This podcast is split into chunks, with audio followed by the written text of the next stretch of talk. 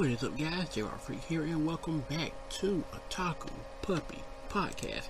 Hope everybody is doing well. Hope you guys are having a great month so far, and all of that good stuff.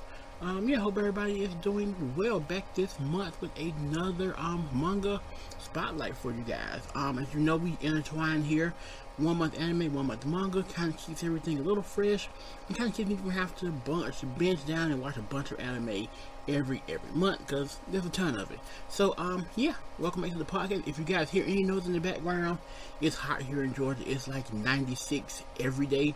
So um I have air blowing and whatnot, so it may hit the background a little bit. Sorry about that in advance. Um but yeah, let's jump right into it. The manga. Um anything else? No, nothing else to discuss. Um the manga discussing day is one um I've discovered at MomoCon this this year actually with the manga cafe and um not manga cafe manga library my bad manga library just chilling out um if wearing across this manga by accident and I'm really really love this I've bought volume 2 recently and have read it and so yeah, we're going to cover volumes 1 and 2 of manga here. So let's jump into it. We're going to dive into the world of After School Charisma, which is a manga series that explores the complexities of youth and identity. And in this video, we will be discussing the first two volumes of the series. So um yeah, if you're a manga lover, grab a seat and let's get started. Um, so just kind of give you guys an introduction on it. After School Charisma is a unique manga series that blends history, sci-fi, and drama. The story follows a group of high school students, each a clone of a famous historical figure, attending a school specifically designed for clones. The first two volumes of the series introduce us to the characters, their relationships, and the undying tension that come with being a clone. Um, so yeah, in the manga you have a Hitler clone, a JFK clone, a Joan of Arc clone, um, a Elizabeth. I'm not sure if it's supposed to be Queen Elizabeth or not, but there's an Elizabeth the clone as well. There are a bunch of clones. Oh, there's a Mozart clone as well. Um, there's a bunch of different bunch of clones, and um, only one student who isn't a clone. His father is actually a doctor there. Um, that's a whole nother thing. But he's actually not a clone, and so he's the only one that's not. But yeah, there's a bunch of different clones of different famous people throughout, throughout all of history. Um, like even Hitler has a clone there.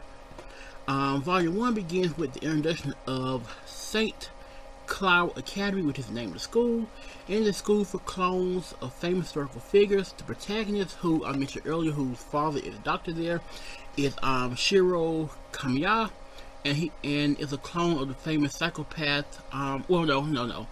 The protagonist is Shiro, and um, his friend is um, a clone of the famous psychopath Adolf Hitler. Him and Hitler have kind of sort of become close. In Volume Two, you see their friendship grow a little bit closer as well. Um, he struggled with his identity as a clone and the expectations put upon him by his fellow classmates and teachers. As the story unfolds, we are introduced to other important characters, including, as I mentioned earlier, Joan of Arc and Napoleon Bonaparte.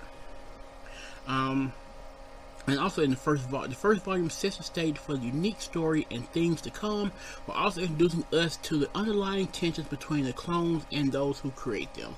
Um, because we find out some things in volume one, early in volume one, about um, Shiro's father and also one of the other, I believe he's a teacher at the school. Both of them are not what they seem to be. Um, volume two introduces us to a president of the school who's also a bit wacky to say the least. Um, it's the whole thing there as well. Um, let's jump right into the description Volume 2. Volume 2 delivers deeper into the conflicts within the school as certain clones begin to question their purpose and struggles with their identities, um, especially Mozart and I know Hitler as well. Um, Shiro continues to face challenges as his past and his clone identity come into conflict with his present. We also see more of the differences between the various clones, highlighting the complex relationship between history and identity. Because the whole thing is, the clones are created so that um, the possibility of recreating history. But as we see in Volume 1, um, that's not always the case and it doesn't work. Um, because the clones are facing the same endings, per se, that um, the original the, the original face. And so history is just repeating itself over again. Now everybody's kind of scared and frantic that this isn't working.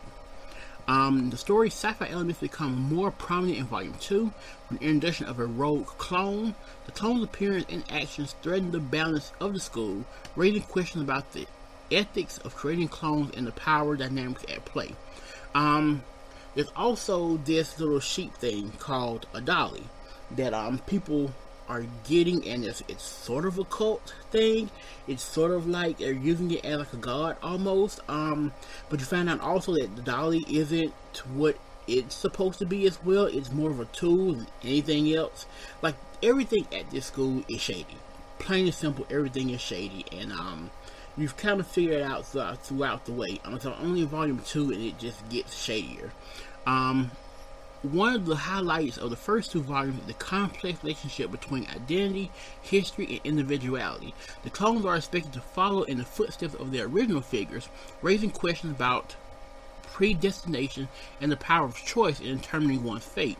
The story also explores the ethics behind creating clones, highlighting the dangers and consequences of playing with the natural order. Um, because early on, um, there's one clone that likes Shiro I can't remember which clone she was. I want to say it was Elizabeth, I believe. Either Elizabeth or Joan or Joan of Arc. I can't remember which one. But um, yeah, it kind of comes out that she wants to do something else. She wants to do music instead, and they um ship her off to another school, which um is code for. If you can put two and two together, I think you know what it's code for. Um, and she's not seen again, at least not right now. So that's her ending per, per, so so so you see that clones aren't supposed to be thinking for themselves they're supposed to only want to do what the originals did and not venture off from that path um, another standout aspect of after school charisma is the artwork. The characters are beautifully designed, each with their own unique looks and personalities. The attention to detail in the backgrounds and costumes also contribute to the Im immersive story expansion. Any of this is a really, really, really well drawn um, manga. I really enjoy it, really like it. I, I would love to kind of cosplay from it. I don't know. I'm not great at making things. I don't know where I would get a how to even throw a costume together, but I would love to do that. Uh, in conclusion, the first two volumes of After School Charisma provide an intriguing and thought-provoking story that explores the complexities of youth and identity. The series presents a unique perspective on the identity of destiny, choice, and perceived greatness. Whether you're a fan of sci-fi, drama, or just great storytelling, this manga series is definitely worth a read. Um, so yeah, I really enjoy it. Um, I say jump into it if you like any of that kind of stuff. Um, if you're into sci-fi, drama, clone type stuff, history. Um, I, it's all here. I say give it a read. It's it's pretty solid, and like it's got a deep enough story to it so far. I think you can kind of kind of get intrigued by it. So um, yeah, that pretty much wraps it up. Let us know your thoughts on After School Charisma in the comments below. Um, yeah, don't forget to um, you know, like this video, give it a thumbs up, subscribe to the channel, and hit notification bell as well. Um, check out all the links below. You can also hit thumbs down if you like. It's fine with me. Um, yeah, have you read After School Charisma? If you have, what you thought about it? Did you enjoy it? Did you not like it? Um, because I had never heard of it until a few months ago. So yeah, I loved it right away. So um, yeah, that pretty much covers this. I'll be back next month with another anime spotlight for you guys. So until then, enjoy the video, like all the links below and all that good stuff. Hit all the bells and whistles and all that good stuff. And uh, yeah, until next time, ma ho out.